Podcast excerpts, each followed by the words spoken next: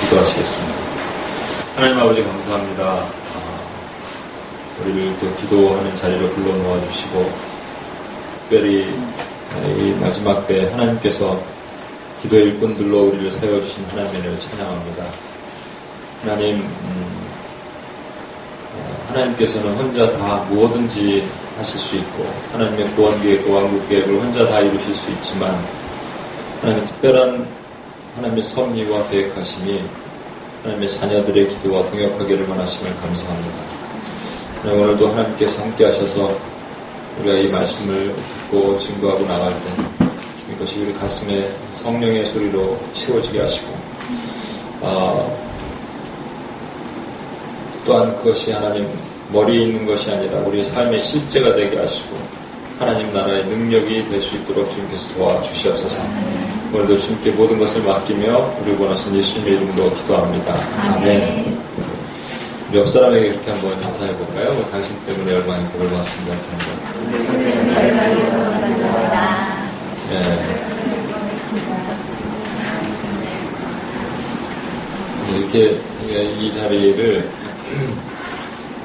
그림으로만, 사진으로만 보다가 여기 처음 와보니까 뒤가 긴 줄 알았는데 생각보다 좀 짧고, 지금 100명이 앉아있잖아요. 여기 100명 정도 앉아있는데, 왜냐면 영상이 이게 다음 주에, 오늘 딱 영상 촬영하면 UPS 뉴욕에 오늘 이 그대로 빨리 녹음해서 올리면, 녹화해서 올리면 그게 올라가거든요. 제가 뭐라고 얘기했는지 여기 안 보이니까 몰라요. 제가 말하면 100명인 줄 아는 거예요.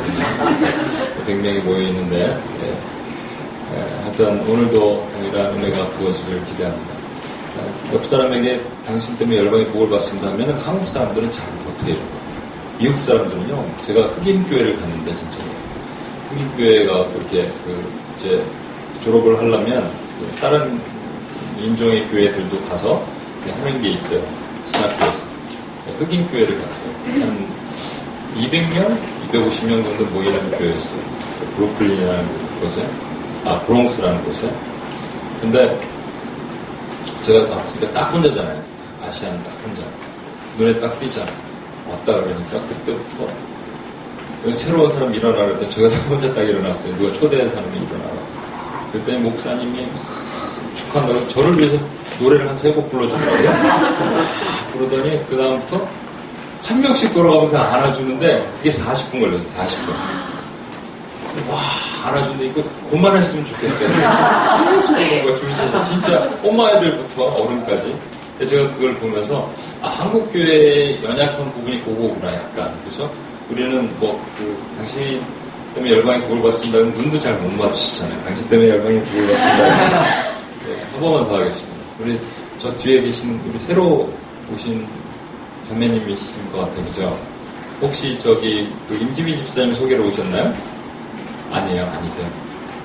예, 죄송합니다. 그리고 이렇게 서로 잘 모르시는 분들이 있으니까 조금만 더 전후 좌우 두세 명씩 당신 때문에 열방에 복을 받습니다. 이렇게 한 번만 더 해볼까요? 당신 때문에 열방에 복을 받습니다.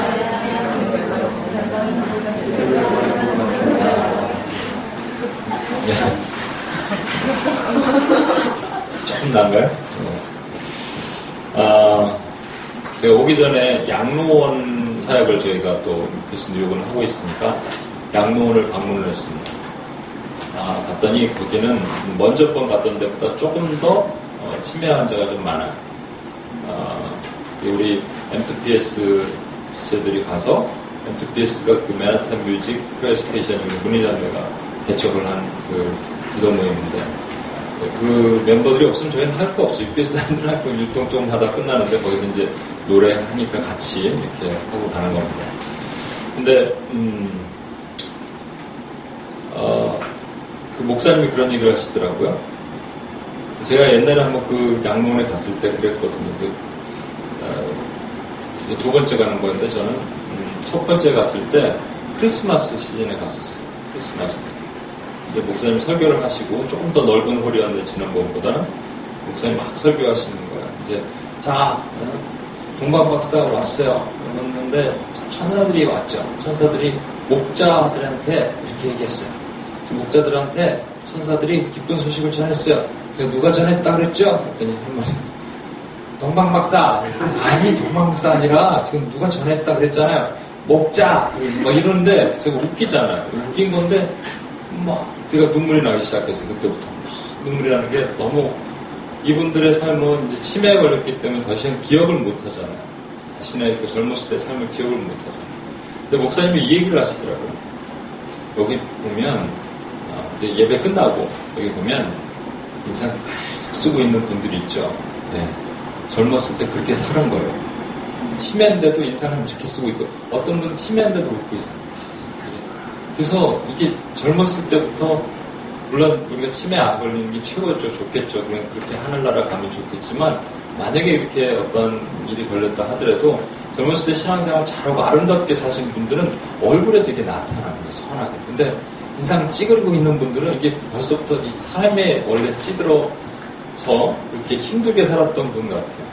이게 족적으로 남듯이 제가 오늘 그 시드기야 왕이라는 사람의 얘기를 하려고 그러거든요. 그래서 한 왕이 어떻게 인생이 끝나는 건가, 성경이 우리에게 하시는 말씀을 우리 같이 한번 읽어봤으면 좋겠어요. 예레미야 52장 4에서 11절입니다. 예레미야 52장 4에서 11절.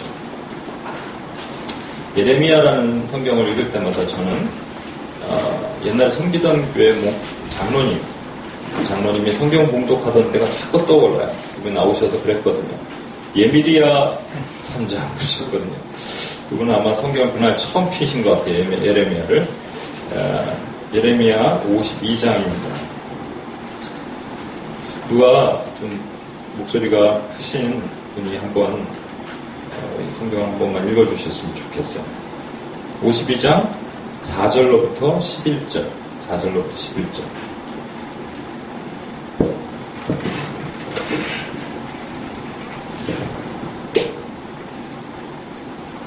목소리 안 꺼져도 되니까 읽어주시면 좋을 것 같아요.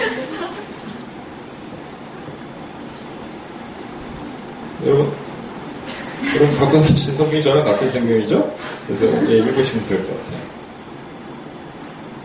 시드기야서의 열째 날에 바벨론 왕 느부갓네살이 그의 모든 군대를 거느리고 예루살렘을 치러 올라와서 그 성에 대하여 지름치고 주의 토성을 쌓음에 그 성이 시드기야 왕 제11년까지 포기되었고요. 그의 넷째 달 9일에 성중에 기근이 심하여 그 땅 백성의 양식이 떨어졌더라. 그 성벽이 파괴됨에 모든 군사가 밤중에 그 성에서 날아 두 성벽 사이 왕의 동상 곁 길로 도망하여 갈대아인이 그 성읍을 에워쌌으므로 그들이 아라바 길로 가더니 갈대아 군대가 그 왕을 뒤쫓아가고 여리고 평지에서 시드기야를 따라잡음에 왕의 모든 군대가 그를 떠나 흩어진지라. 그들이 왕을 사로잡아 그를 하맛 땅 리굴라에 있는 바벨론 왕에게로 끌고 가매 그가 시드기야를 심문하니라. 바벨론 왕이 시드기야의 아들들을 그의 눈앞에서 죽이고 또 리굴라에서 유다의 모든 고관을 죽이며 시드기야의 두 눈을 빼고 놋사슬로 그를 결박하여 바벨론 왕이 그를 바벨론으로 끌고 가서 그가 죽는 날까지 옥에 가두었더라. 아멘. 예레미야 52장은요, BC 586년에, 이거 사실 제가 이 말씀은 한 3주 전에 이 말씀을 읽다가 제가 사실 되게 충격을 받았어요. 이런 말씀이 있었는 걸 옛날에 왜 몰랐지? 우리 이용호 선교사님이랑 그 잠깐 얘기를 했었던 것 같아요. 이걸 왜 내가 몰랐지? 왜 못 봤지? 그랬던 것 같아요. 읽으면서 워낙 이 사실은 내용이 길어서 제가 오늘 다 못하고 쪼개서 해야 될 것 같아요. 예레미야 52장은 BC 586년에 바벨론이 패망한, 바벨론에 의해서 유다가 패망한 그런 예루살렘 성전이 패망하고 다 회파된 그런 참혹한 역사에 대한 것이 기록되어 있는 것이 예레미야 52장이에요. 그것을 이미 수많은 예언 예레미야나 이사야를 통해서 예언을 하셨던 것이 그것이 성취된 거예요. 당시 그 바벨론은요, 중동의 패권을 잡고 있는 그런 나라였습니다. 그 시드기야 왕이 왕위로 즉위되면서 시드기야가 사실은 그 트리티라고 그랬죠. 그 큰 나라와 작은 나라끼리 계약을 맺는 거죠. 그래서 조공을 바치고 옛날에 우리 조선이 뭐 중국에다 그랬듯이 마찬가지로 유다가 그렇게 했어요. 바벨론한테. 그랬는데 여호야김이 끝나고 그 밑에 아들인 시드기야가 왕이 되면서부터 배반을 했어요. 배반을 하게 하신 거죠. 하나님께서. 그래서 반역을 했죠. 반역을 하니까 느부갓네살 왕이 와서 유다 땅을 포위를 하는 거예요. 포위를 하고 토성을 쌓고 성을 쌓았고 예루살렘 성을 둘러쌌는데 무려 18개월, 1년 6개월이죠. 4개월 동안, 18개월 동안 거기를, 아니까 1년 6개월 동안, 죄송합니다. 1년 6개월 동안 둘러진쳤어요. 진치고 있으니까 어떤 일이 일어나냐면 거기 성에 먹을 것이 다 떨어졌잖아요. 먹을 것 떨어지니까 어쩔 수 없이 사람들이 성문을 열고 도망 나가기 시작하다가 이제 성벽이 허물어진 거예요. 그래서 이 바벨론이 쫓아왔죠. 바벨론 군대가 쫓아왔는데 특별히 그 이 시드기야가 도망가는 그 여리고 평지로 도망가요. 위에서 이제 밑으로 내려가 도망가다가 잡혔어요. 잡혔는데 느부갓네살 왕 앞으로 데리고 와서 느부갓네살 왕이 그 두 아들이 있었는데 시드기야의 두 아들을 그 자리에서 시드기야 왕 앞에서 죽이고 시드기야 왕을 그래도 한 나라의 왕인데 그냥 포로로 잡혀가든지 잡혀가게 하든지 아니면 이렇게 뭐 옷을 벗게 하고 뭐 이렇게 하든지 수치를 주는 정도면 괜찮은데 두 눈을 뽑아버리고 말이죠. 그 다음에 족쇄를 치워서 안 맞아도 될 것 같은데 네. 족쇄를 치워서 사슬을 묶어버리고 그 다음에 바벨론으로 데려갔어. 바벨론으로 데려가서 그것도 바벨론으로 데려가서 옥에 가다 나왔고 평생 그렇게 살다가 죽게 만들었다 이런 얘기예요. 이게 여러분 그냥 있는 얘기는 아닌 것 같지 않습니까? 근데 사실은 예루살렘의 패망, 예루살렘의 무너짐, 유다 나라의 패망은 있을 수 없는 거예요. 사실 있으면 안 되는 거예요. 왜냐하면 시편 89편 수많은 곳에서 아브라함을 통해서 또는 그 위에 때 다윗과의 언약을 통해서 솔로몬을 통해서 또 시편 89편은 그것에 대한 후대의 약속을 통해서 하나님은 끊임없이 이렇게 말씀하셨거든요. 내 다윗의 왕위를 하늘의 날처럼 영원히 세울 것이다. 누구도 패하지 못할 것이다. 이렇게 얘기했어요. 다윗의 후손에. 그런데 조건이 있는데 그들이 내 계명을 지키면이에요. 내 계명을 지키고 내 율례를 따르면 그렇게 할 것이다. 근데 만약에 따르지 않으면 어떻게 하겠느냐? 내가 회초리로 그들을 좀 때리고 채찍으로 그들을 초단할 것이다. 그러니까 이렇게까지 될 것 같지는 않은 거예요. 근데 이게 뭐냐면 하나님의 회초리고 하나님의 초단이라는 거예요. 그런데 시편 89편 33에서 34는 이런 말씀이 있어요. 그러나 나의 인자함을 그에게서 다 거두지는 아니하며 나의 성실함도 폐하지 아니하며 내 언약을 깨뜨리지 아니하며 내 입술을 낸 것을 변하지 아니하리라. 여러분 이 언약이라는 것은 원래 쌍방간에 하는 거예요. 제가 지난번에 이렇게 동영상 올린 거 보셨는지 모르겠네. 언약은 쌍방간에 하는 거거든요. 근데 하나님이 아브라함을 세워놓고 아브라함아 내가 너와 언약을 체결하겠다. 아브라함이 하도 못 믿으니까 하늘의 별처럼 땅의 모래처럼 내 백성이 충만할 것이다 하는 걸 하도 못 믿으니까 너와 이 지금 계약을 체결하겠다.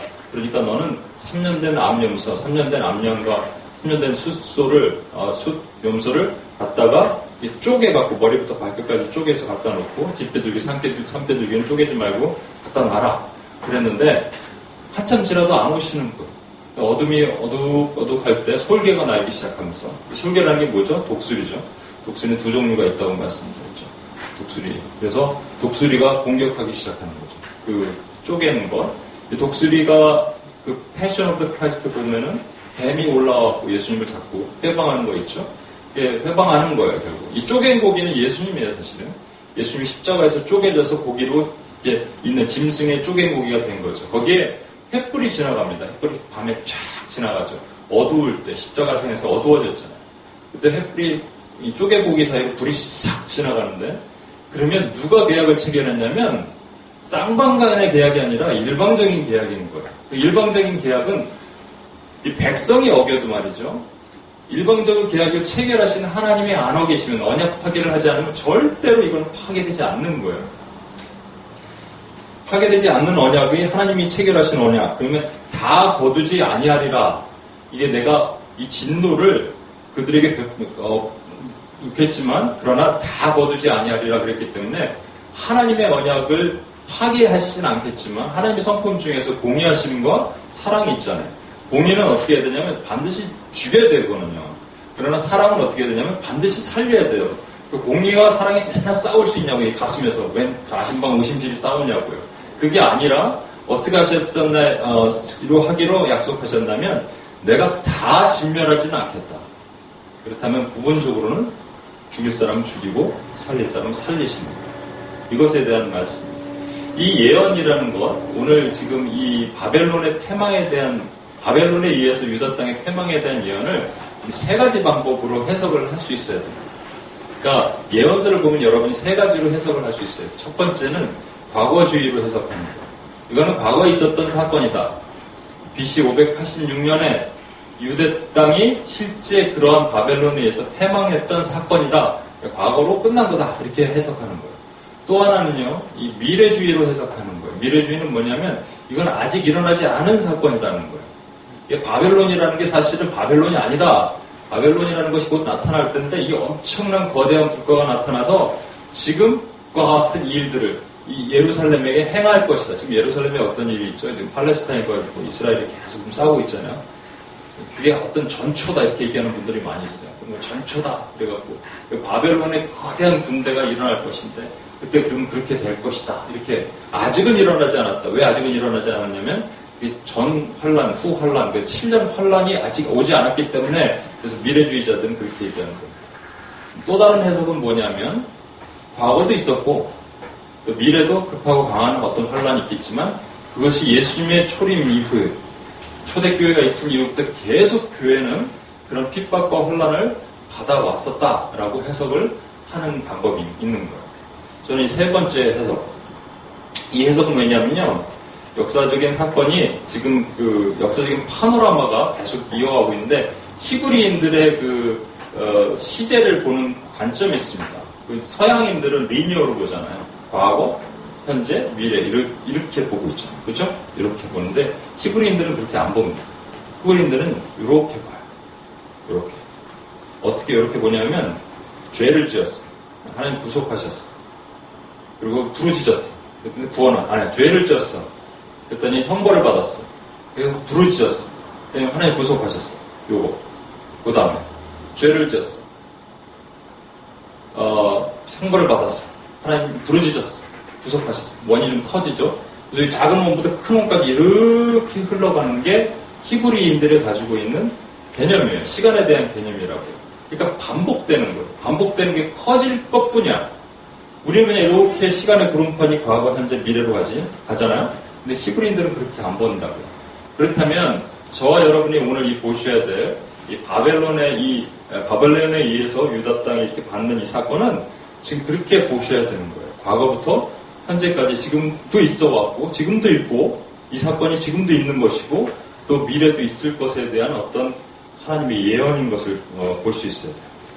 그렇다면 이것을 접목하려면 알아야 될 게 있습니다. 바벨론이 누구고, 예루살렘은 누구고, 시드기야는 누구냐 이거죠. 먼저 바벨론을 보겠습니다. 바벨론은 말하자면 지금 이라크 땅입니다. 이라크의 수도 바그다드가 그 당시에도 수도였습니다. 메소포타미아의 그 최고의 권력이었죠. 바벨론은. 그래서 바벨론이 차지하던 땅들이 매우 컸습니다. 근데 바벨론은 어디서 이렇게 나오는 거냐면 바벨에서 나온 거예요. 바벨탑 아시죠? 바벨. 바벨을 누가 지었냐면 노아의 후손 중에서 함의 자손이 있습니다. 거기 니므롯이라고 있어요. 니므롯이라고 있는데 니므롯의 이름이 뭐냐면 세상의 첫 용사다 이렇게 돼 있어요. 창세기 10장 8절에서 9절. 세상의 첫 용사라 여호와 앞에서 용감한 사냥꾼이 되었다. 아, 그 니므롯이라는 게 되게 좋아 보이는 것 같아요. 첫 용사고 여호와 앞에 섰는데 사냥꾼이래. 사냥 잘하는 어떤 그런 사람인가 보다. 우리나라에 뭐 그런 사람 있잖아요. 활 잘 쏘는 사람 정도 되나 보다. 하지만 이게 아닙니다, 여러분. 여호와 앞에 첫 용사라가 아니라 여호와 앞에 첫 폭군이다, 이런 말이에요. 그 다음에 니므롯이란 이름 자체가 반역자, 폭군 이런 말이에요. 그리고 여호와 앞에서 용감한 사냥꾼이 되었다. 왜 이렇게 한국말로 성경이 번역됐는지 모르겠다는 어떤 그 이스라엘에서 공부하신 박사님의 얘기를 들었는데 저도 잘 모르겠어요. 그런데 그렇게 하신 이유가 있겠죠. 누군가 번역을 이렇게 했기 때문에.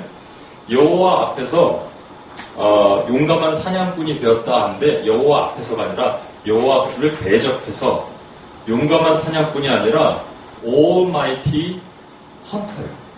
그러니까 헌터인데 누구 헌터냐면 사람 헌터예요. 그러니까 다시 말을 풀어보면 이겁니다. 여호와를 대적해서 자기 스스로 Almighty라고 얘기하는 사람 킬러라는 거예요. 이게 니므롯이야. 이 니므롯이 뭐를 했냐면 바벨탑을 쌓았어. 그 바벨탑으로 흘러나온 도시가 바로 이 바벨입니다, 여러분. 바벨론입니다. 그러면 이 바벨탑에 대해서 만약에 바벨론에 대해서 사실 이사야 21장 9절에 대해서 그 패망할 것을 하나님께서 약속을 하셨거든요. 얘기하셨거든요. 그가 대답해 주실 때 함락되어도다 함락되어도다 바벨론이여 그들이 조각한 신상들이 다 부서져 땅에 떨어졌도다. 그러니까 이것은 분명히 이사야가 한 BC 한 700년경에 있던 사람인데 자기보다 한 160년, 170년 후의 일에 대한 예언을 한 것이니까 예언이 성취됐잖아요. 그래서 끝난 거잖아요. 과거주의로 끝난 것 같잖아요. 그럼 과거주의, 아까 말한 과거주의가 맞는 것 같잖아요. 그런데 그게 아니라 계속 바벨론 얘기가 뒤에 나온다는 거예요. 특별히 어디 나오냐면 계시록에 나와요. 계시록을 한번 찾아볼까요? 안 찾아보고 제가 읽을게요. 시간이 없어서. 계시록 18장 2절입니다.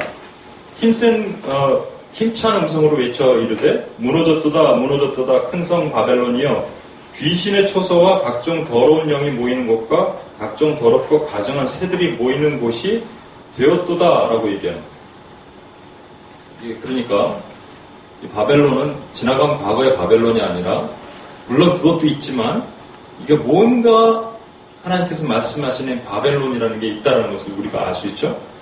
그러면서 10절에는 그 고통을 바라보는 사람들이 멀리 서서 이렇게 얘기해요.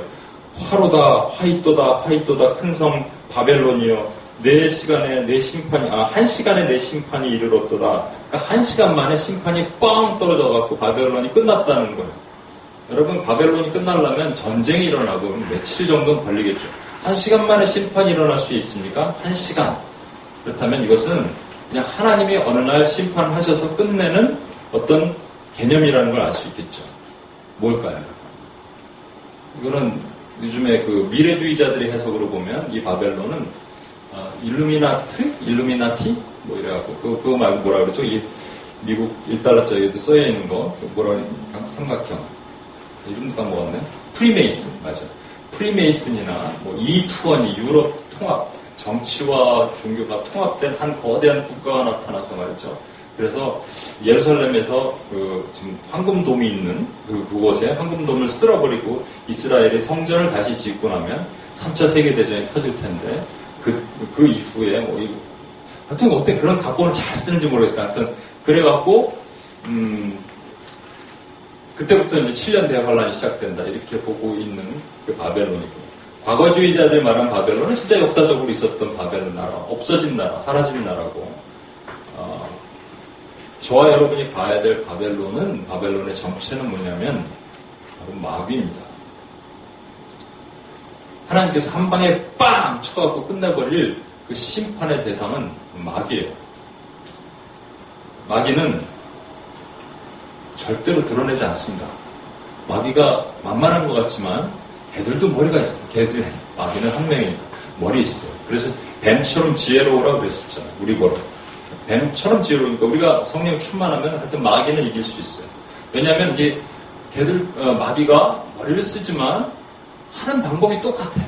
예를 들어서 UPS 같은 게 모임을 하게 하려면 쓰는 방법이 똑같습니다. 우리 선교 가잖아요. 선교 갈 때 분명히 여러분 보십시오. 선교를 해방하는 방법이 똑같아요. 분열의 영, 불평, 짜증나게 하고 난 못하겠어 뭐 이런 거 막 주고 그렇죠? 음악 같은 거 하면 또 음악 예배 드려야 되는데 예를 들어서 김병환 판사가 준 고기 너무 마음에 안 들어. 뭐 이렇게 하는 거. 이런 것들 막 심어주는 거예요. 아, 이거 못하겠어. 이런 것들 계속 가슴에 심어주면 몇 번만 하면 돼요. 몇 번만 하면 사람들 그냥 다 쓰러지게 돼 있는데, 그런데 마귀는 절대로 자기 얼굴을 드러내지 않는다는 거예요. 제가 한번 우리 APL 때 훈련 받을 때 여러분 아시겠지만 그렇게 하는 이유가 뭐냐면, 첫 번째 그게 효과적이고, 두 번째 이게 마귀의 속성이야. 세 번째 뭘 하나 두려워하는데 이게 바로 성도들의 기도를 두려워하기 때문에. 그 이 바벨론 이게 그렇기 때문에 이 과거주의자들로 보면은 지나간 일이고 없었던 일이니까 평화로다 얘기하고, 미래주의자들이 얘기하기에 진노가 곧 임박했다, 큰일 났다, 뭐 재산 다 팔아야 된다 이렇게 얘기하고. 그렇다면 저와 여러분은 뭐를 보여야 되냐? 마귀의 정체가 어떻게 드러나서 이것이 이 지금 오늘날 가운데 어떻게 우리 가운데 역사하고 있는지를, 어떻게 그 교회를 파괴하고 있는지를 보여야 된다. 이게 파수예요, 파수. 그래서 성경은요, 바벨론이 패망하기 전에 반드시 우리에게 너희는 파수해라 라고 한 말씀이 기록되어 있어요. 이사야 21장 6절 8절입니다. 주께서 내게 이르시되 가서 파수꾼을 세우고 그가 본 것을 보고하게 하되, 파수꾼이 사자같이 부르짖어 주여 내가 낮에 늘 망대에 있었고 밤이 새도록 파수하는 곳에 있었더니 보소서 마병대가 쌍쌍이 오나이다. 여러분, 파수한다면 우리의 얼굴의 감각기관 중에서 뭐를 사용해야 됩니까? 눈이죠. 그렇죠. 너무 금방 나왔고 내가 지금 예제를 들 수가 없어요. 네. 코로 냄새를 맡으면서 뭐가 오고 있어 이렇게 하는 사람도 없고, 막 청각이 막 발달해서 뭐가 오고 있어 이렇게 하는 게 아니라 눈으로 보는 거예요. 눈으로 파수하는 거예요. 이게 상징적인 거예요. 시드기야를 보겠습니다. 하나님은 왜 시드기야 때, 그 전에 여호야김도 있고 그 전에 많은 왕들이 있는데 다 악했어, 다. 그냥 다 똑같아요. 그나물의 그 밥입니다. 근데 왜 하필이면 시드기야 때 이렇게 했나? 시드기야가 뭘 그렇게 잘못했다고? 시드기야가 잘못한 게 아니라 죄악이 딱 그때 쌓인 거예요. 하나님의 카이로스, 그 타임에. 그래서 여러분, 죄악에 관영하다는 말이, 제가 누차 반복하지만, 죄악의 관영은요, 어떤 죄가 높이 솟았더니 또 어떤가 넓게 퍼졌던가, 그 어떤 죄질이 특별히 악한 것을 죄악의 관영이라고 그래요. 하나님이 보시기에 이 유대 땅의 죄악이 관영한 거예요. 죄가 높이 솟았고 그게 넓게 퍼졌고, 그 다음에 스페시픽한 죄가 아주 강했던 거예요. 죄가 쌓이니까 하나님께서 터뜨리신 거죠. 바벨론이 와서 시드기야를 공격받게 하고, 유다 땅에 그 스스로 세우신 하나님의 성전, 다음 주에 하나님의 성전 파괴된 거 말씀드릴게요. 이게 저는 사실 충격을 받은 거예요. 그 말씀을 보다가 다음 주 거, 이번 주 거 말고. 그러면서 스스로 세우신 하나님의 성전을 파괴하셨다고요, 하나님. 이렇게 안 하셔도 되거든요. 다 파괴하셨다고. 시드기야는요, 첫 번째 바벨론 왕이 시드기야를 목에 그냥 가져가지 않고 아까 어떻게 했다고요? 뭐를 뽑았어요? 눈을 뽑았어요. 눈을 뽑으면 우리 뭘 못하게 돼 있습니까? 파수를 못하는 거예요. 그러니까 제가 오늘 말씀드린 이 시드기야는 결국은 오늘날로 적용하면 교회예요. 저와 여러분이에요. 그렇게 보셔야 돼요. 그 교회는 이제 공동체적 교회와 개인의 교회를 볼 수 있으니까 두 가지를 다 한번 제가 보면서 가겠습니다. 먼저 눈이 뽑혔다는 것에 주목해야 됩니다. 영적인 해석으로 봐야 돼요. 바벨론을 마귀의 개념으로 본다면, 시드기야는 오늘날 교회의 모습으로 영적인, 저와 여러분을 보는 거예요. 여러분 중에 눈 뽑힌 분도 있습니까? 모르지. 오늘 한번 점검해 보세요. 내 눈이 뽑혔는지 안 뽑혔는지. 예수님께서 소경을 많이 고치셨어요. 소경 고치는 그 기적을 많이 베푸셨는데, 특별히 마가복음 8장에는 특별한 기적을 베푸신 사건이 있습니다. 여러분 요즘 묵상하죠. 벳세다에서 소경을 누가 데려왔어요. 소경 고치시는데 딱 보시더니 예수님께서 마을 밖으로 데리고 나가셨어요. 그것도 특이하죠. 마을 밖으로 데리고 나가셔서 거기 눈에다가 침을 바르셨어요. 뱉으셨는지 바르셨는지 모르겠어요. 근데 그때 없어.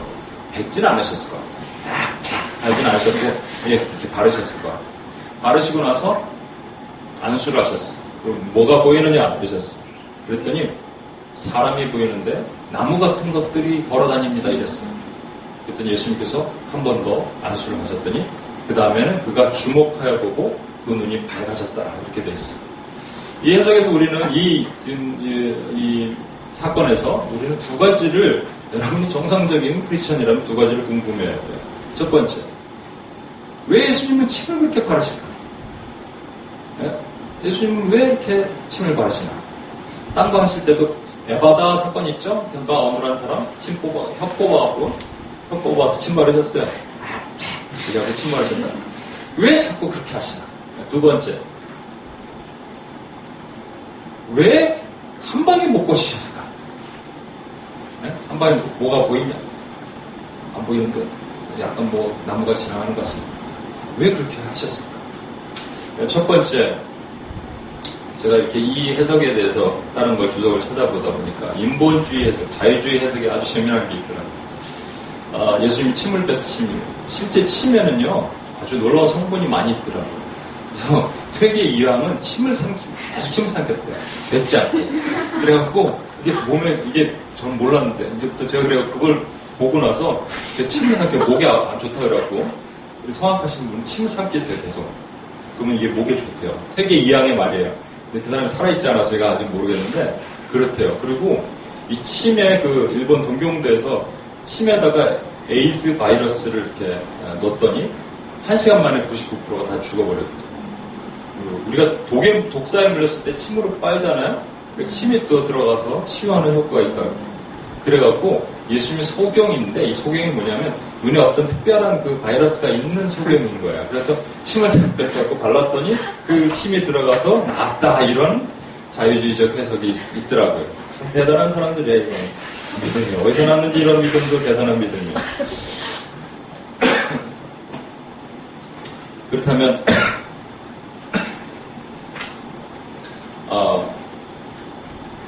침 성분이 만약에 그게 그런 특별한 성분이 있다면 우리도 사역할 때 전부 침뱉어요. 그래서 주 예수 그리스도 이름으로 명하는 주님은 마음마다 쫙다 이렇게 해야 되는데 이거 안 했잖아요. 이렇게 안 한단 말이야. 옛날 맹인도 침으로 뭐 났단 말이니까 치유 사역할 때 침을 쓰면 말도 안 되는 얘기죠, 그죠? 또 하나, 예수님은 왜 한 방에 낫게 하지 않으셨을까? 그날따라 피곤하셨어. 어우, 어깨가 결린다야. 올라와 하는데 안 낫네. 아, 내가 좀 몸이 딸려가고. 에너지가 딸린다. 두 번째, 힘을 줘서 안수를 했더니 나았더라. 이거예요? 이것도 아니죠. 이것에 대해서는 저도 옛날에 그렇게 한번 말씀드렸을 거예요. 두 가지 소경이 비교되거든요. 소경 바디메오라고 아십니까? 다윗의 자손 예수야, 나를 구하소서 소리 질렀던 그 바디메오는 그냥 그 자리에서 고쳐주셨는데, 이건 데려온 소경이거든요. 자기가 뭐 날 의지가 있었거나 본인의 믿음이 있었던 게 아니에요. 두 개를 비교하신 또 분명한 그런 것도 있습니다. 믿음의 비교. 거기인데 그거와 더불어 중요한 사건이 하나, 중요한 이유가 하나 있는데, 전체 성경을 볼 때 문맥을 봐야 되거든요. 이 사건이 있기 바로 전에 하나가 뭐가 있어요. 그게 뭐냐니까 예수님이 칠병이어의 기적. 7마리의 그, 7개의 떡과 2마리 물고기로 4,000명을 먹이신 사건이 있었어요. 4,000명을 먹이신 사건 이후에 예수님께서 이제 자 건너편으로 가자 그러는데, 떡을 제자들이 안 갖고 왔어요. 깜빡 떡을 안 갖고 온 거야. 그랬더니 예수님께서 갑자기 바리새인의 누룩과 헤롯의 누룩을 주의하라, 조심하라 그랬더니, 누룩이면은 이제 떡에 들어가는 빵에서 이제 곰팡이잖아요. 곰팡이니까 이 제자들끼리 얘기한 거예요. 떡 갖고 왔냐? 안 갖고 왔어. 야, 갖고 오라니까. 이러고 이제 얘기한 거예요. 그랬더니 예수님께서 아이 답답한 놈들아, 그걸 얘기하는 게 아니야 라고 얘기하시는 그 장면이 그 전에 있는 내용. 먼저 이제 제가 아까 말씀드렸던 침을 왜 뱉으셨는가에 대해서 좀 말씀드립니다. 한번 제가 이거 얘기했던 것 같아요. 지난번에 수련회 때인가 얘기했던 것 같아요. 기억나시는 분? 기억이 안 나실 거로 저는 크게 믿고 있어요. 왜냐하면 반복학습이 그래서 중요한 거예요. 네. 어쩌면 듣다 보면 기억날 수 있어요. 그렇죠? 듣다 보면.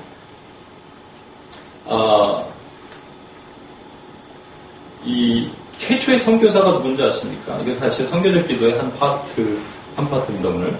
최초의, 인류 최초의 선교사. 누가 그러셨어요? 아멘. 하나님. 하나님 누구에게 다가가셨어요? 아담에게 다가가셨죠. 그렇죠? 숨어있는 아담. 아담이 범죄한 이후에 갑자기 어떻게 됐냐면 나타난 증상이 두렵기 시작합니다. 벌거벗어서 부끄러운 게 아니라 두려워서 부끄러운 거죠. 그렇죠? 숨은 거죠. 두려운 거죠. 그래서 두려워서 숨어 있었어요. 나무 뒤에 숨어 있었어요. 그때 동산 시원한 곳에서 the cool of the day, 그 하나님의 the cool of the day인데 또 쿨이 이렇게, 그래서 동산 시원한 때, 뭐 아니면 서늘한 때, 아니면 바람이, 원래는 무슨 말이냐면 the wind of the day예요. 바람이 부는 날이라는 말. 바람이 부는 날에 하나님께서 이렇게 나타나셨는데, 그 바람이란 말 자체가 원래는 히브리어로는 루아흐라고 말하는 성령을 얘기하는 거예요. 그러니까 하나님께서 성령과 더불어 이렇게 딱 나타나셨어요. 그래서 아담아 어디 있느냐 얘기하셨어요. 내가 벗었으므로 두려워서 숨었나이다 이렇게 얘기했거든요. 누가 너에게 벗었다고 얘기해? 누가 너에게 그렇게 얘기했냐? 말씀하시면서 바로 이제 하나님의 작업을 시작하신 거죠. 그 수치를 덮어주시기 위해서 뭘 하셨냐면 가죽옷을 입히셨어요. 이것에 대한 중간 과정에 뭐가 있냐면, 그 스가랴에 보면요, 여호수아라는 사람이 있는데 하나님께서 명하셔서 여호수아가 갖고 있는 이 더러운 옷을 벗어버려라, 벗겨라 그러고 얘기하고, 천사를 명해서 새 옷을 입히시고, 내가 너의 죄악을 다 벗겼고 너의 죄를 맑게 씻었고 새로운 옷을 입혀놓으라 말씀하시는 거예요. 이거랑 같은 개념이에요. 그렇다면 여러분 쫙 넘어가서, 이 창세기니까 쫙 넘어가서 이 신약으로 와갖고, 신약에서 어떤 한 장면에 누가 두려워 떨고 벌벌벌 떨고 있을 때 똑같이 나타나서 the day of the wind of the day, 하나님의 루아흐로 나타나신 그 사건이 제가 얘기했는데 기억이 나시죠? 예, 난 것 같아요. 지금 한 7분이 고개를 끄덕거리고 있었어요. 네, 질문 안 할게요. 이게 어디냐면 예수님께서 부활하셨어요. 부활하셨음에도 불구하고 제자들이 두려워 떨고 있었어요. 그리고 문을 다 걸어 잠그고 있었어요. 로마 군인에게 잡힐까봐 두려워 떨고 있는데 갑자기 벽을 뚫고 예수님이 오셨어요. 수중 나타나시더니 뭐라고 얘기하시냐면, 두려워 말라. Peace be with you. 평화가 너희에게 함께 있으라. 말씀하시면서 숨을 내쉬면서 뭐를 받으라? 성령을 받으라. 예수님께서 그 두려워하고 있는 아담에게 하나님이 나타나셨던 것처럼 두려워하고 있는 제자들에게 예수님이 나타나셨어요. 그리고 나서 성령을 받으라고 말씀하셨어요. 이 후 내어듣던 그 성령을 받으라. 그리고 제자들이 이제 사도행전에 가면 성령을 드디어 받게 되죠.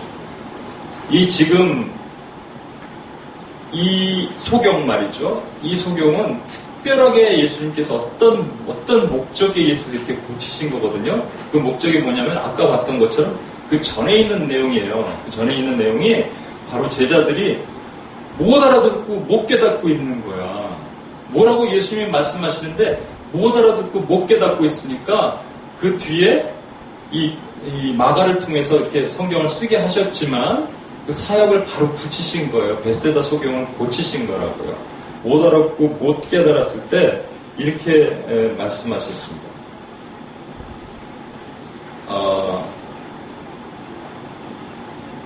어디 있죠? 예, 여기 있습니다. 눈이 있어도 보지 못하며 귀가 있어도 듣지 못하느냐, 또 기억하지 못하느냐라고 얘기하셨어요.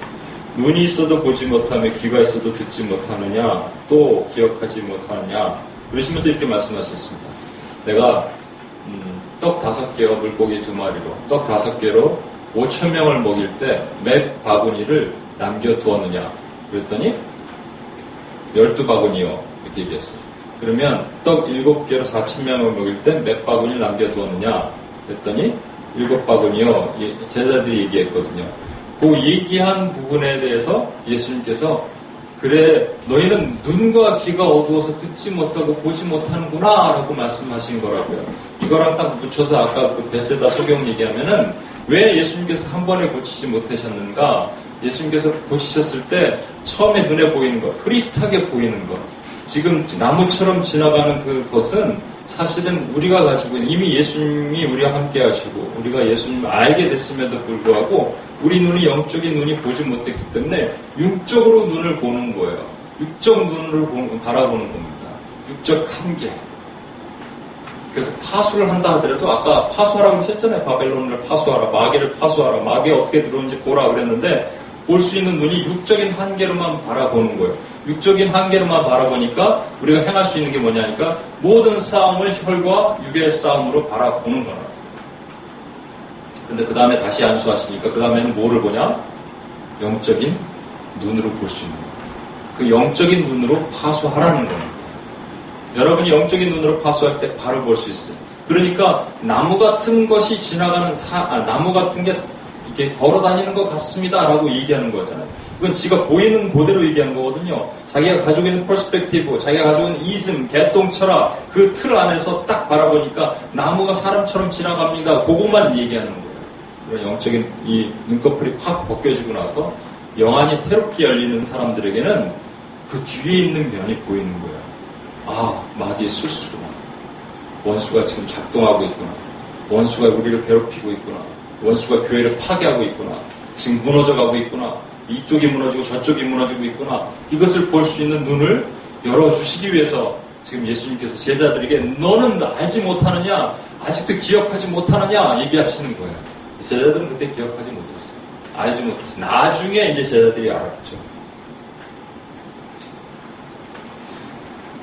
여기서 예수님께서 이렇게 말씀하셨어요. 왜 제자들이 야 똑같고 왔냐 얘기했냐면 두 가지를 말씀하셨거든요. 바리새인의 누룩을 조심하고 헤롯의 누룩을 조심하라. 바리새인의 누룩, 어제 제가 새벽기도 때 얘기했는데 바리새인들은 뭘 잘했냐면요, 외식을 잘했습니다. 외식이라고 얘기하는 것은 밖에 나가서 먹는 게 아니고 외식은 이거예요. 뭐냐면 하나님 앞에 보이는 것보다 사람 앞에 보이는 것을 좋아하는 게 외식이에요. 이걸 아주 잘했어요. 그래서 이 누룩이 들어가는 순간 어떻게 되냐면 이게 빵에 들어가거든요. 이 떡에 들어가거든요. 이 떡이 뭐예요? 떡이 뭡니까? 네? 떡이 뭡니까? 예수님께서 12광줄이 남겨둬라, 7광줄이 남겨둬라 하는 떡이 뭐냐고요. 왜 12광줄일까요? 왜 7광줄일까요? 왜 12광줄입니까?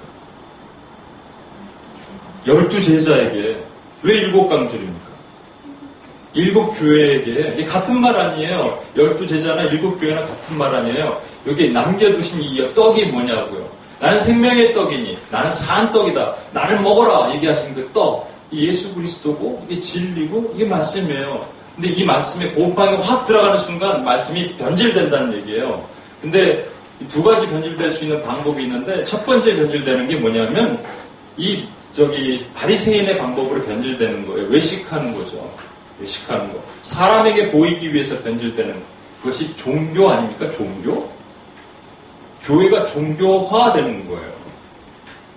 두 번째는 뭐냐면 헤롯이에요. 헤롯의 누룩은 뭐냐면 헤롯은 그때 있었을 때 원래 그 왕이 될 수 없는 이두메의 인이었어요.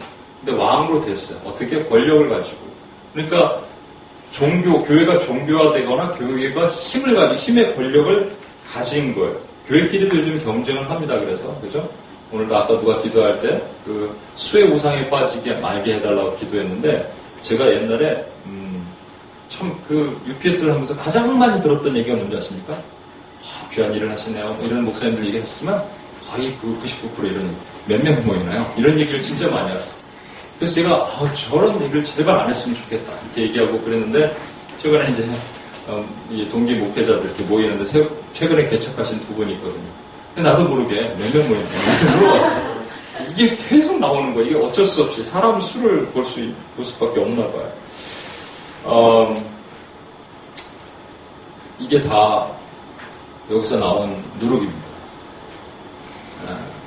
외식하는 것, 그리고 헤롯의 누룩, 힘, 파워, 이런 것들을 가져야지 교회가 교회다울 수 있다라고 얘기하는 것. 여기서 교회는요, 이 공동체적 교회 말고 여러분 자신도 마찬가지입니다. 오늘 좀 그 주제가 어렵죠, 무겁죠.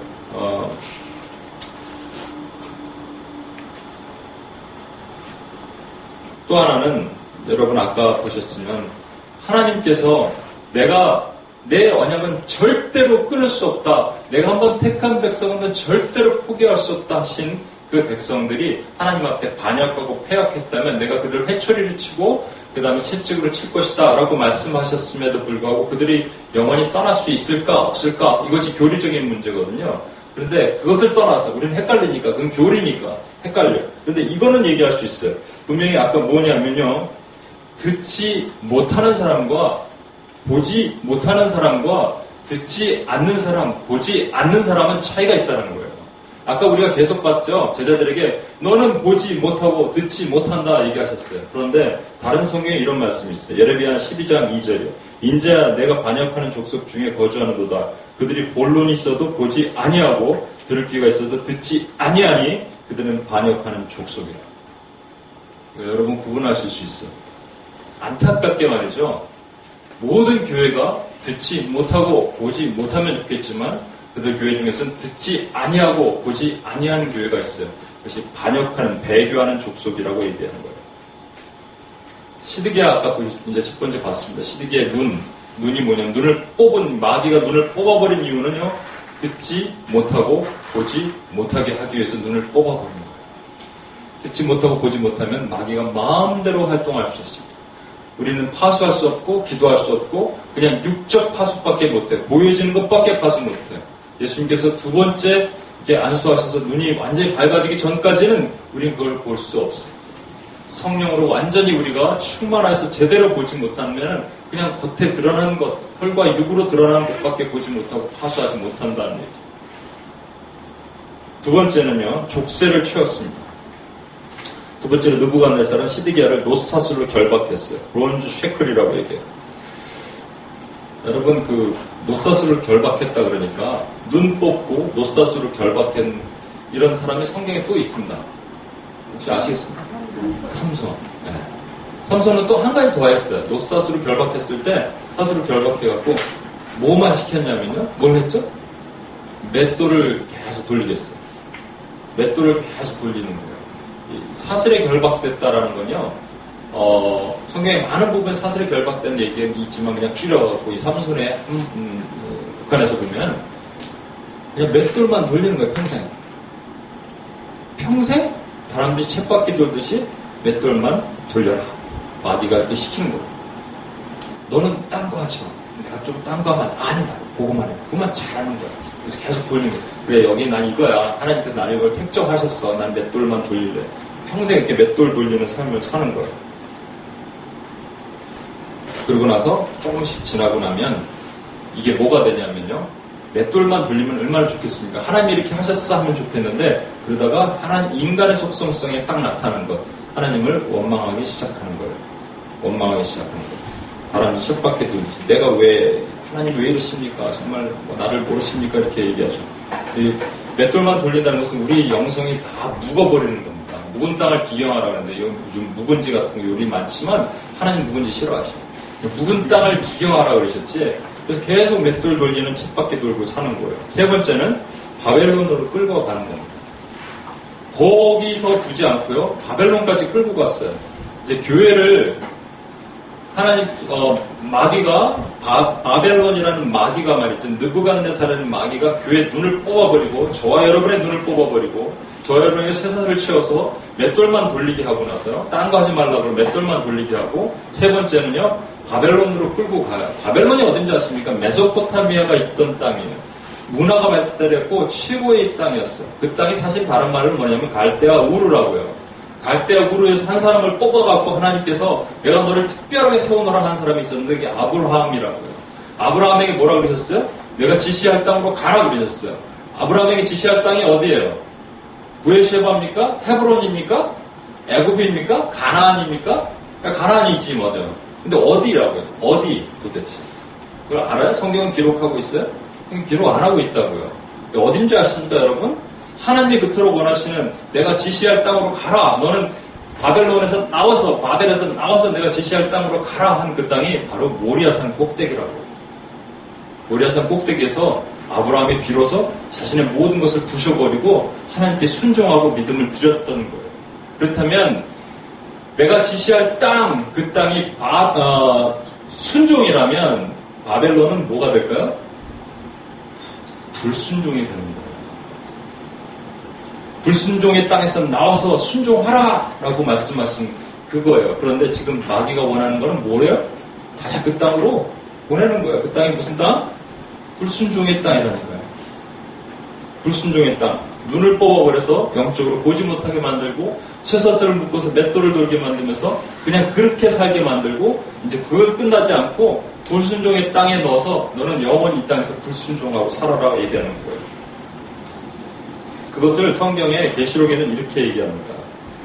우리 계시록 11장에 보면, 제가 새벽기도 때 한번 얘기했던 것 같은데 11장에 보면요, 우리 두 증인이 있어요. 이 두 증인이라고 얘기하는 것은 제가 누차 얘기하지만 다음 주에도 얘기하겠지만, 두 증인이라는 것은 하나님의 교회입니다. 하나님의 교회고 특별한 사람이 아니에요. 모세, 엘리야는 그냥 예표인 거고 모형인 거고 하나님의 교회예요. 근데 그 사람들이 입에서 불이 막 나와. 불이 나와서요, 원수를 사멸하는 거예요.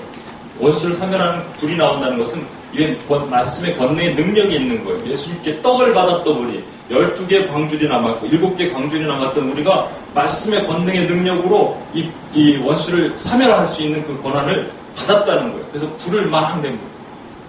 예언을 하는 거예요. 예언은 딜리버리 하는 겁니다. 그랬을 때 우리는 이겼는 줄 알았는데 안타깝게 갑자기 저 무저갱에서 원수막에 올라오더니 와서 이 두 증인을 죽여버려요. 그 죽인 장소가 성경은 뭐라고 기록됐냐면 소돔 혹은 애굽이다. 소돔과 애굽은 다른 땅입니다. 근데 소돔 혹은 애굽이다 얘기하면서 그곳은 곧 예수 그리스도가 십자가에 달린 곳이다 얘기하셨어요. 십자가에 골고다에서 달리셨죠. 근데 십자가에 달린 곳이다. 그러니까 소돔, 애굽 전부 어딜 얘기하냐면 세상을 얘기한다고요. 세상에서 예수님께서 십자가에 달리셨어요. 그 십자가에 달리신 곳으로 우리는 그 땅에서, 그게 어디냐면 결국은 바벨이에요. 바벨론이에요. 바벨론에서 예수님께서 십자가에 달리셨거든요. 십자가에 달리신 곳에서 우리는 들어가서 예수님처럼 죽어야 될 의무가 있는데, 우리가 하는 것은 그게 아니라 십자가에 달리신 그곳에 들어가서 우리는 살라고 노력을 한다. 내가 살아야지 내가 하나님 앞에 불순종이 되기 때문에 하나님은 우리를 거기서 죽이셔야 되거든요. 그런데 내가 다시 살아나고자 하는 거예요. 바벨론에서는 우리가 죽는 거예요. 세상에서는, 소돔과 애굽에서는 우리가 죽어야 돼요. 그래서 하나님의 능력이 나타나야 되는데 여기서 내가 불순종하면서 살아난다고요. 바벨론은 어떤 땅입니까? 또 하나, 계시록 18장 3절에 있는 말씀입니다. 바벨론에 대한 설명이에요. 계시록 18장 3절. 너무 성경을 안 보니까 여러분 좀 지루해 보는 것 같아서 한번, 누가 한번 읽어주세요. 계시록 18장 3절. 한번 읽어주실래요?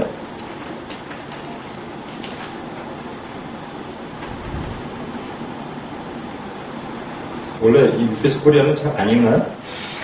이 예언의 말씀을 읽는 자와 듣는 자와. 계시록 18장 3절? 맞나요? 그 음행의 진노에 포도주로 말미암아 만국이 무너졌으며 또 땅의 왕들이 그와 더불어 음행하였으며 땅의 상인들도 그 사치의 세력으로 치부하였도다.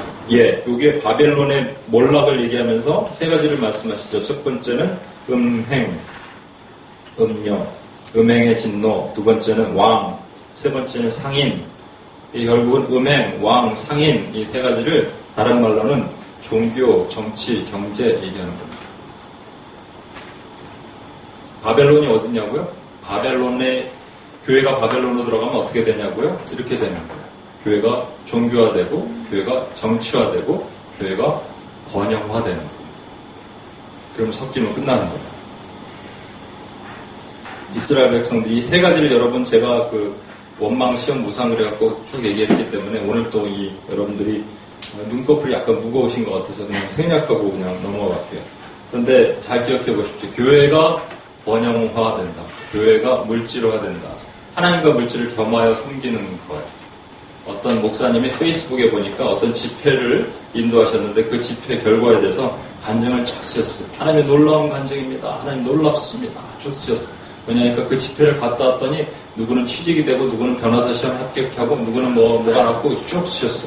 그러면 그 사람들은요, 다음번 그런 게 있으면 그런 집회를 꼭 가야 되는 거예요.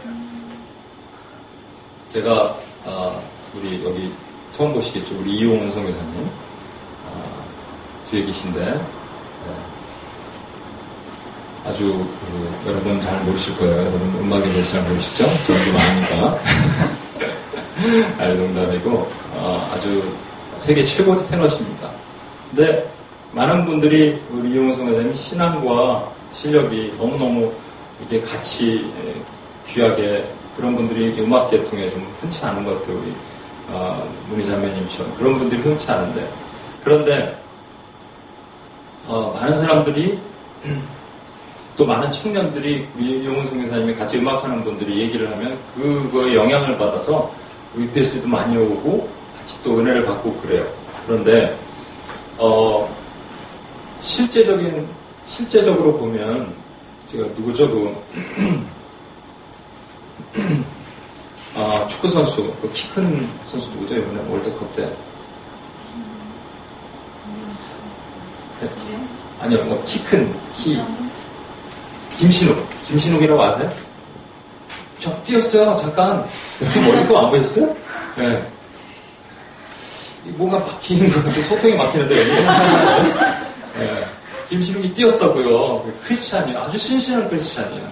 근데 그 K리그에서 이 MVP를 작년인가 받았어요.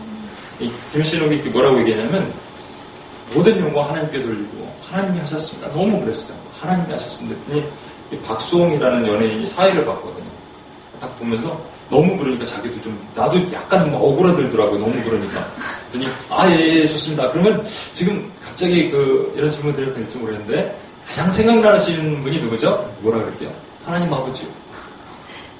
근데 제가 막 너무 감격스러운데 손이 오그라들었어요. 그래서 내가 느꼈어. 야, 크리스찬들은 창피하겠다. 네? 그러니까 우리 이용호 선교사님도 마찬가지고 김신욱 선수도 마찬가지고 우리 좀 창피하게 만드는 거예요. 나는 그렇게 못하는데 맞아요. 크리스찬들한테 진짜 딥 임팩트 빡! 근데 넌 크리스찬. What about 넌 크리스찬? 아이 저 개독교. 그러지 않았을까? 아니면 쟤들은 맨날 저래. 우리 어머니한테 물어봤더니 요즘 제가 어머니한테 성령이 충만하신 것 같아서 자주 물어봤어요. 어떻게 생각하냐고 그랬더니 저것들은 맨날 저래 이런다고 이렇게 한다고 그러시더라고요.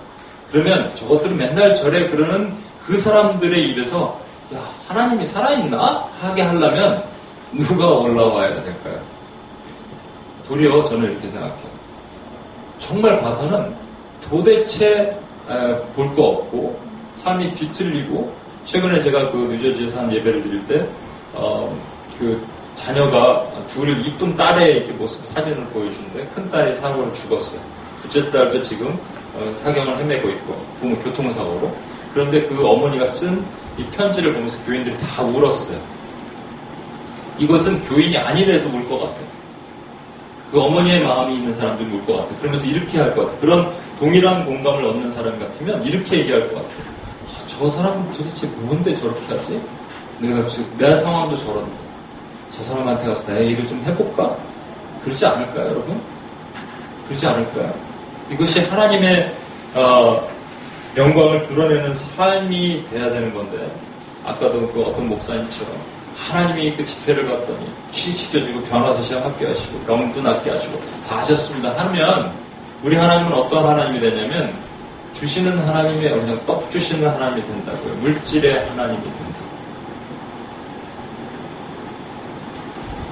두 번째는 아까 얘기한 것처럼 교회가 정치화되는 겁니다. 정치화되면 힘을 소유하게 되고요. 아까 얘기한 것처럼 님으로서는 폭군 반역자란 말인데 님으로서는 여호와 앞에서 용감한 사냥꾼이다. 다른 말로 님으로서는 여호와를 대적하여 오마이티, 스스로 오마이티라고 얘기하는 킬러다 이런 말. 이게 교회 안으로 들어오는 권력화되는 거예요. 원래 힘의 우상에 빠지게 되는 겁니다. 요즘 그 한국 사회도 이런 것들이 많은데 교회가 꼴통이 되느냐 아니면 과격 전복 세력이 되느냐 이렇게 극단적으로 나눠지게 되는데 제가 한 가지를 말씀드립니다. 교회의 역할은요. 교회가 세상을 변화시키는 게 교회의 역할이 아닙니다. 교회의 역할은 제가 그 성경의 어떤 구절이라도 갖고 와서 저한테 말씀하시면 제가 이것도 신학적으로 누구든지 얘기할 수 있어요. 교회는 역할은 교회가 세상을 바꾸는 게 교회의 역할이 아니라 세상이 어디예요? 다시 말씀드립니다. 세상이 어디냐면 바벨론이라고요. 바벨론에 들어가서 뭐 한다고요? 예수님이 소돔이고 그게 애굽인데 예수님이 십자가에 달리신 곳이라. 그럼 우리가 뭐 해야 되는 거예요? 죽어야 되는 땅이라고요. 교회는요, 세상에서 죽어야 되는 곳이에요. 교회는 세상에서 우리의 이름이 드러나고 교회의 역할이 강조되고 그것이 아니라 교회는 세상에서 죽어야 되는 곳이에요. 죽으면 하나님이 일하신다고요. 하나님의 능력이 행하신다고요. 근데 왜 교회가 세상에서 이름을 드러내고 교회가 세상에서 역할을 강조하고 그래요? 그래서 요즘 교회가 욕먹는 이유는 교회가 세상에서 역할을 못해서 그렇습니다. 이런 많은 사람들이 얘기하는데 아니에요. 하나님께서는 이 땅의 삶 가운데 교회를 스스로 부수고 계시는 거예요. 하나님 핏값으로 주고 사신 이 지금 교회를 하나님 스스로 부수기 때문에 우리 눈으로 보이기에는 이 교회가 부서지는 것 같고 교회가 악해지는 것 같지만 아니, 하나님의 특별한 목적으로 부수시면서 교회에 이방인들이 들어와서 막 밟게 하시고 원수가 들어가서 짓밟게 하시면서 양과 염소를 가를 기준으로 교회를 스스로 부수고 계시는 거라고요. 세 번째는 음행입니다. 음행. 교회가 혼합되어 섞이는 모습이에요. 호세아서 7장 8절에 보면요, 에브라임이 여러 민족 가운데 혼합되니 그는 곧 뒤집지 않은 전병이다. 이스라엘 빵 먹어보신 분 있으세요? 아니면 또르띠아 이런 거 드셔본 분 있으세요? 이렇게 넓적한 거 있잖아요. 이렇게 화덕에다 굽잖아요. 화덕에다 굽는데 밀가루 그냥 탁 얹어놓고 가만 놔두면 부풀어 오릅니다. 위가 부풀어 오르고, 근데 뒤집어야 돼. 한번 뒤집어 줘야지 그 다음에 이제 다시 가라앉는데 안 뒤집어주면 밑에는 타고 위에는 밀가루. 밑에는 타고 위에는 밀가루는 이 혼합된 것이 교회 안에 들어오는 거예요. 제가 한번 말씀을 드리면 여러분은 혼합을 안 합니까? 이게 교회가 혼합된다는 이런 거예요. 제가 한 4년 전에 진짜 3년 전에 예언 같은 예언을 했거든요. 예언 아닌 예언 같은 말을 했거든요. 여러분 혹시 기억나실지, 3년 전에 없었구나. 미안합니다. 뉴욕에는 기억날 거예요. 기억 많이 하시더라고요. 제가 이렇게 얘기했어요. 여러분, 지금 말하는 그 마지막 때 적그리스도 얘기하는데 어떤 특정 한 명이 나타나서 세상을 지배하고 그런 게 아닙니다. 이미 바벨론은 여러분 이 산의 가운데 들어와 있고 여러분은 얼마든지 이렇게 될 수 있어요. 그리스도를 믿는다는 이유만으로 여러분은 박해를 받을 때가 곧 옵니다. 그래서 제가 이렇게 예를 들었어요. 하나로. 뭐냐면 예를 들어서 종교평화법이라고 생기다고 합시다. 종교평화법이 만들어져서 절대로 다른 타종교에게 복음을 전하지 못하는 어떤 법을 만든다고 하면 여러분 어떻게 하시겠습니까? 복음을 전하시겠습니까? 그래도 선교하시겠습니까? 한국에서 제가 이랬거든요. 3년 조금 전에. 그게 찾아봤어요. 글이 있더라고. 종교평화법. 예언이 기가 막히네. 김병환 예언.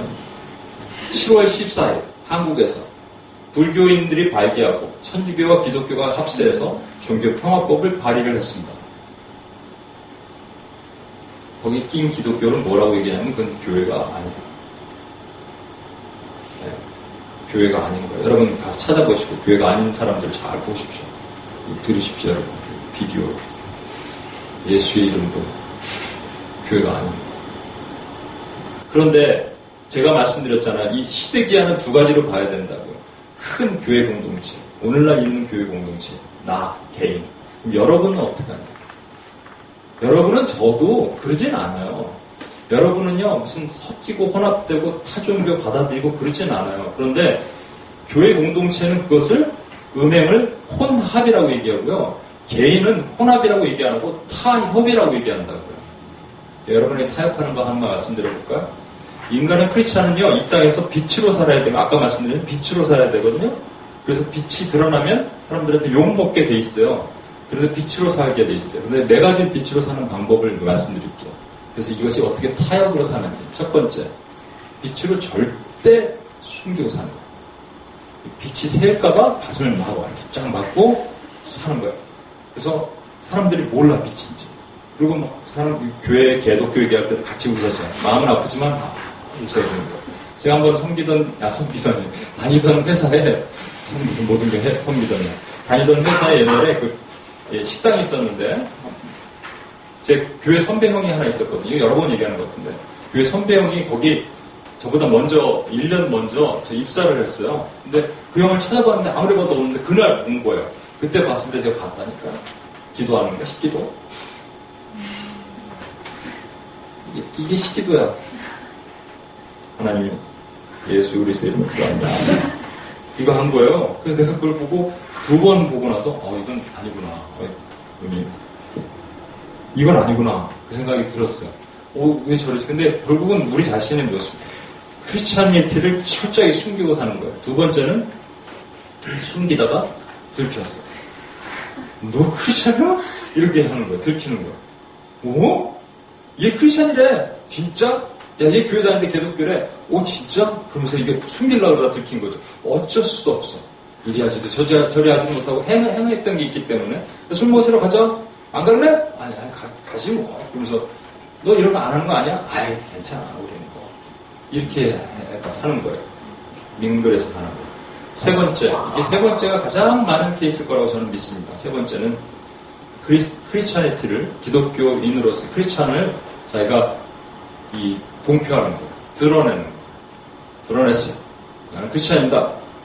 술 마시는데 회식하는데 술 한잔 해야지. 저는 크리스찬입니다. 개독교가 안 마셔. 크리스찬입니다. 이젠 용 바가지 먹고 그 사람 점점 너무 스트레스가 이길 못하는 크리스찬 저거 빼.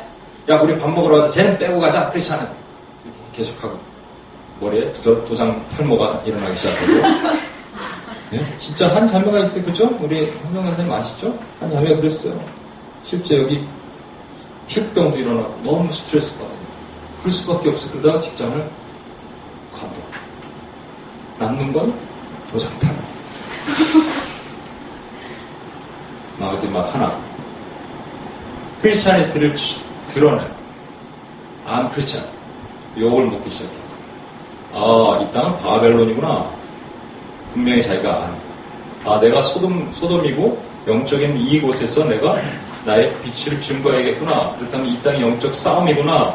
분명히 보고요. 영적인 눈으로 바라보고, 예, 분명히 깨우쳐서 이것을 일어날 수 있는, 기도하고 준비하고 영적 싸움을 선포하는 거예요. 직장 같으면 매일 일찍 가갖고 상사에게는 꽃을 하나씩 꽂아주고 예수 그리스도의 이름으로 영원히 살아나죠. 뭐 땅을 돌고 너 뭐하냐? 아니에요. 약간 배불러서 돌고 있어요. 그러면서 땅 밟기 기도도 하고 말했죠. 영적 전쟁이잖아요. 아까 말씀드렸잖아요. 육적 전쟁이 아니니까 영적 전쟁이니까 여러분 영을 믿으세요? 여러분 저와 같은 하나님을 믿죠? 이걸 믿으셔야 돼. 이번에 선교 갈 때 여러분 믿으셔야 돼요. 이 땅이 얼마나 캄보디아 땅이 강하게 묶인 땅이면 우리를 보내셨는지 믿으셔야 된다고요. 이 싸움을 믿으셔야 돼요. 결론을 내겠습니다. 유대 땅은 바로 우리가 살고 있는 땅이고 거기에 있는 시드기야, 눈 뽑힌 시드기야, 계속 이걸 끌고 다니는 시드기야는 바로 저와 여러분이에요. 맷돌을 갈고 있는 시드기야. 그리고 바벨론으로 원수마귀는 우리를 다시 넣어서 불순종의 땅으로 불어넣습니다. 눈이 뽑혀버렸다는 것은 우리가 육적 파수밖에 하지 못하는 거예요.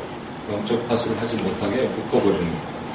그 마귀의 전략은 교회로 하여금 지금 보여지는 것에 주목하게 만들어요. 육적으로 드러나는 것에 주목하게 만들어요. E20, E10, E7, 뭐 이스라엘, 팔레스타인, 일루미나트, 666, 베리칩 이런 거에 주목하게 만들어서 사람들로 하여금 본질을 보지 못하게 만드는 거예요. 또 개인은 어떻게 하느냐, 하나님 외에 다른 것, 먹고 마시는 것 이런 것들을 주목하게 만드는 거예요. 당장 경제적인 것, 당장 뭐 결혼의 문제 뭐 이런 것들이 하나님보다 더 크게 만들어버리면 이거 금방 그냥 눈 뽑힌 상태로 우리는 살 수 있어요. 두 번째로 쇠사슬. 교회는요, 이 쇠사슬이 뭐냐면 삼손이 맷돌 가는 거예요. 계속 다람쥐 쳇바퀴듯이 교회는 영적 제자를 만들어내지 못하는 거예요. 절대 만들어내지 마라. 교회는 영적 제자를 만들어내지 마라. 개인으로는 다람쥐 쳇바퀴 돌듯이 그냥 교회에서 신자로 사는 거예요. 이렇게 해도 되는가 보다. 이렇게 신자인지 진짜 환자인지 모르게 사는 거예요. 마지막으로 바벨론으로 끌고 갔다는 것은 교회에게 번영, 정치와 종교화를 시키는 거고요. 우리 개인에게는 불순종, 우리 아이덴티티를 드러내지 못하게 살게 만드는 거예요. 그렇다면 우리는 어떻게 하겠느냐? 이 말씀은 하나가 우리에게 큰 힘이 됩니다. 여러분, 제가 어제 새벽기도 때도 말씀드렸는데 리폼이라는 말이 있어요. 리폼드. 이게 개혁신앙이라고 말할 때 리폼 디알라지라고 얘기하거든요. 리폼이라는 말 자체는 뭐냐면요, 폼으로 다시 만든다는 겁니다. 그렇죠? 폼이 돼 있는데 다시 만든다. 근데 폼이라는 게 뭐냐면 원래 폼이 없었어요. 원래 형태가 없었어요. 이 천지창조를 만드시기 전에는 그걸 뭐라고 하냐, 폼리스였어요. 아무것도 공허와 혼돈만 있었던 것에 하나님이 천지를 땅 창조하시면서 폼이 있어라 라고 말씀하셨어. 폼이 생겼어. 근데 그 폼이 다시 말씀드리지만 부셔지고 무너져 가는 거예요. 그래서 저와 여러분이 그 성벽을 다시 수거하는 것을 리폼한다고 얘기하는 거예요. 저와 여러분에게는 리폼 다음 단계가 더 필요한 게 있어요. 그래서 트랜스폼이에요. 트랜스폼. 성령으로 우리 인간의 한계가 있거든요. 리폼에는 한계가 있습니다. 그러니까 성령의 힘으로 우리가 트랜스폼 해야 돼요. 그 다음에 이 말씀을 믿어야 된다. 나훔 1장 13절을 우리 같이 한번 읽어보겠습니다. 나훔 1장 13절.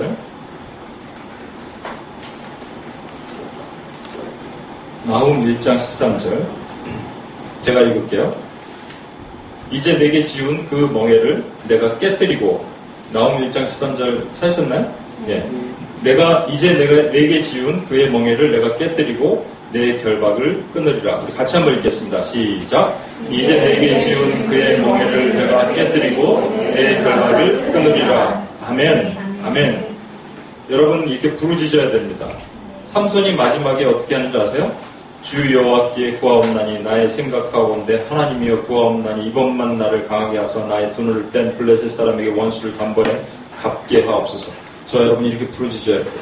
여러분이 원수의 공격을 받고 여러분 주변의 사람들이 두 눈을 뽑히고 오늘날 한국교회가 두 눈을 뽑히고 세상에 묶여있고 바벨론에 포로로 끌려갔다면 저 여러분이 두 손을 들고 원수를 파해 주십시오. 내 영적 잠에서 깨어나게 해주십시오. 원수의 사슬을 끊어주십시오. 라고 기도할 수 있어야 돼요.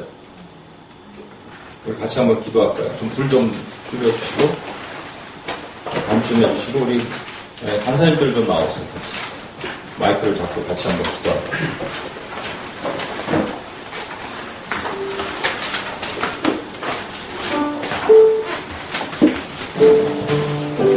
아까 우리 십자가를 잴 수 있나 그 찬양을 같이 한번 하고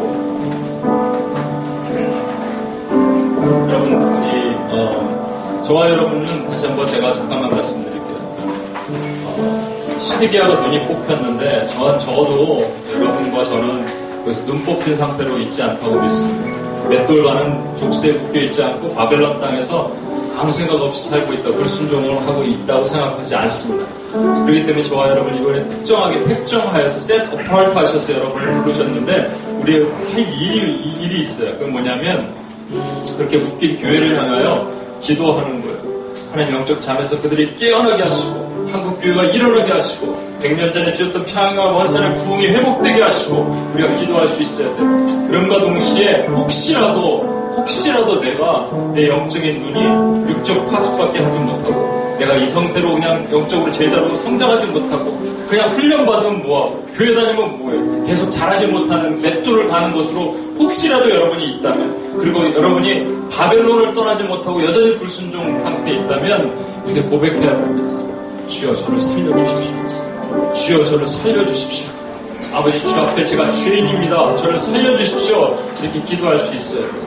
우리 다같이 한번 두 손을 높여드리겠습니다. 십자가를 질 수 있나 우리 찬양을 주며 앞에 고백합니다. 십자가를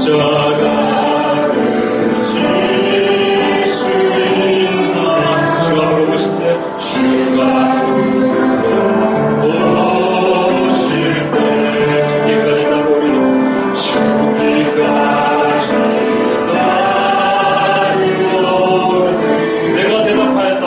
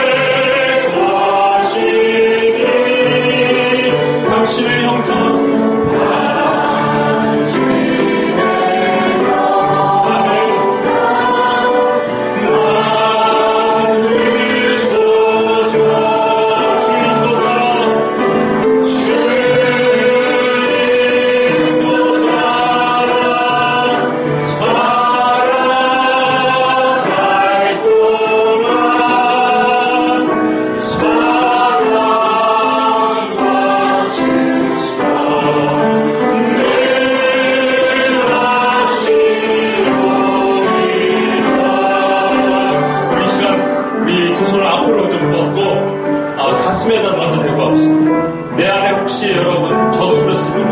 저도 제 영적인 눈이 메말라 보여갖고 육적인 눈밖에 갖지 못하고 아직도 밖에 있는 것을 제대로 보지 못하고 지나가는 나무가 사람 같습니다라고 얘기하는 제 그런 눈이 있는 것을 많이 발견합니다. 또한 저도 영적으로 성장하지 못하고 이만하면 됐지라고 얘기하면서 맷돌을 가는 사람이라고 저도 생각합니다. 또 하나님께서 나를 갈대와 그 땅에서 뽑아내셨는데도 불구하고 다시 돌아가서 바벨론으로 포로로 끌려가는 그런 연약한 모습에 대한 것을 드러납니다. 저 여러분이 그 누구도 예외할 수 없어요. 예외 있다는 자들은 거짓말하는 자예요. 그러나 저 여러분이 이것은 얘기할 수 있어야 됩니다. 내가 가짜가 될 것이냐 진짜가 될 것이냐 양이 될 것이냐 염소가 될 것이냐를 결정해야 돼요. 이 시간 함께 한번 기도합시다. 하나님 앞에 주여, 내가 주여 앞에 하나님 아버지 죄인이고 여러분이 죄형의 똥돌이 같은 사람이지만 하나님 아버지 제가 눈이 뽑히지 않기를 원하며 하나님 산사산에서 끊어온 자유를 깨내기를 원하며 바벨론 땅에서 애박받기를 원합니다 하고 우리 기도하고 주 앞에 나왔으면 좋겠습니다. 같이 한번 기도합니다. 하나님 아버지 시간 기도합니다. 하나님 아버지 죄형의 똥돌이 같은 죄가 주 앞에서 하나님 뽑히면서 자유를 깨내기를 원하며 애박받기를 원합니다. 하나님 내 눈이 뽑혀서 하나님 마음을 하나님 앞에서 탈출하길 바라며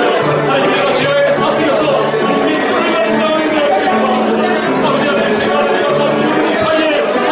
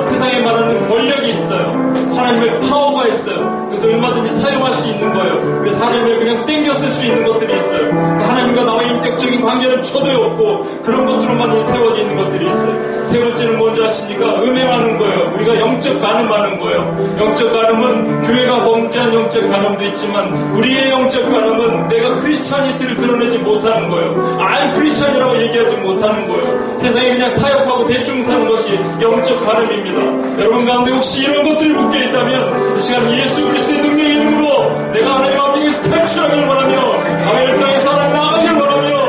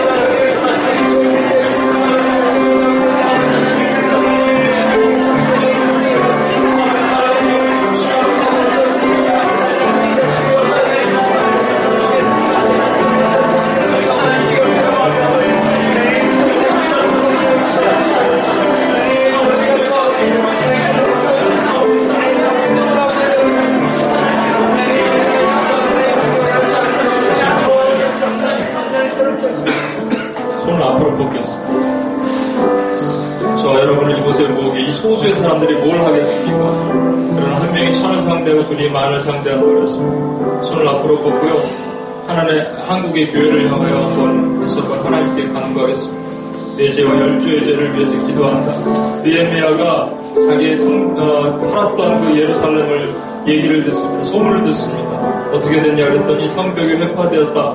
성전이 있는데 성벽이 회파되어서 이방인들이 성전을 지 멋대로 들락날락거린다고 얘기했을 때 금식하며 죄를 뒤집어 쓰고 울며 주님께 간구했습니다. 저와 여러분 중에서 혹시라도 지금 눈물로 하나님께 간구할 수 있는 사람이 있다면 하나님이 한국교회를 고치실 것입니다. 한국교회가 가지고 있는 눈이 뽑혀가고 영적으로 제대로 파수하지 못하고 제자를 만들어내지 못하고 그냥 맷돌로 돌듯이 돌았고 여전히 하나님 바벨론 땅에 묶여있는 그 영혼들을 향하여 하나님이 교회가 일어나게 하시옵소서. 하나님 잠자는 자들이여 죽은 자들 가운데서 일어날지어다. 성령으로 우리가 같이 한번 주님께 하나님의 한국교회를 향하여 고치시는 은혜가 리폼하는 은혜가 일어나게 하시옵소서. 같이 한번 기도하고 나갑시다. 하나님 아버지 시간 기도합니다.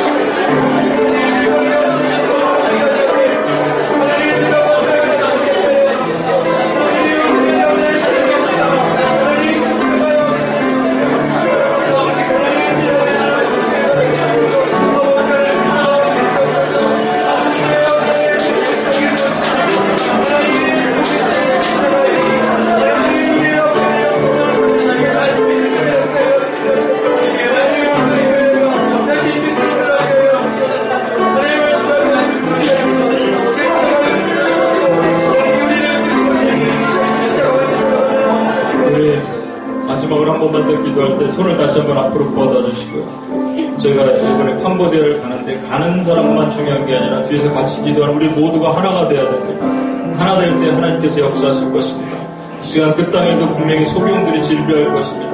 영적인 눈이 뽑혀서 아무것도 모르는 정말 깜깜한 소경들이 질병할 것이에요. 그 땅은 소승불교가 잡고 있는 땅입니다.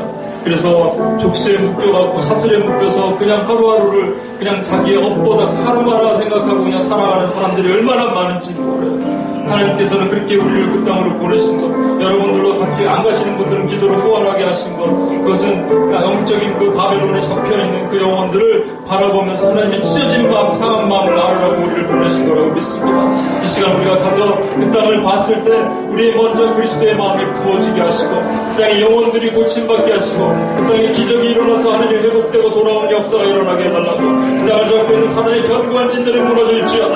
사단의 견고한 진들은 무너질지어다. 하나님의 견고한들은 무너질지어라. 우리가 전부 기도하고 주 앞에 나갑시다. 하나님 아버지 시간입니다.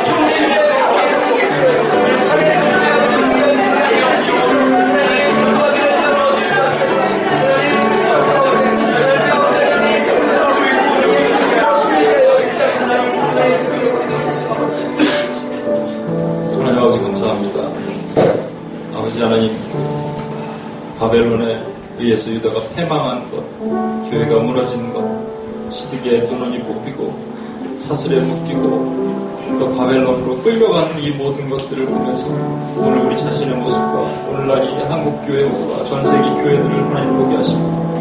하나님 핏값으로 주고 사신 교회가 하나님 두 눈에 뽑히지 않기를 원하고 원수의 속아서 하나님 앞 사슬에 묶이지 않기를 원하고 바벨론으로 다시 끌려가지 않기를 원하고 오 하나님 우리가 두 손을 들고 기도하겠습니다. 이 작은 자들이 모여서 무엇을 할 수 있을까?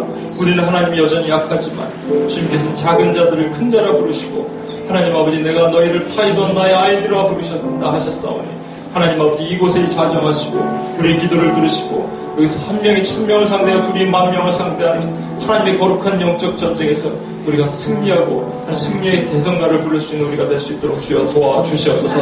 주님 UPS 코리아를 다시 한번 축복하며 오늘 기도에 함께하신 하나님을 찬양하며 우리 권하신 예수님의 이름으로 기도합니다. 아멘.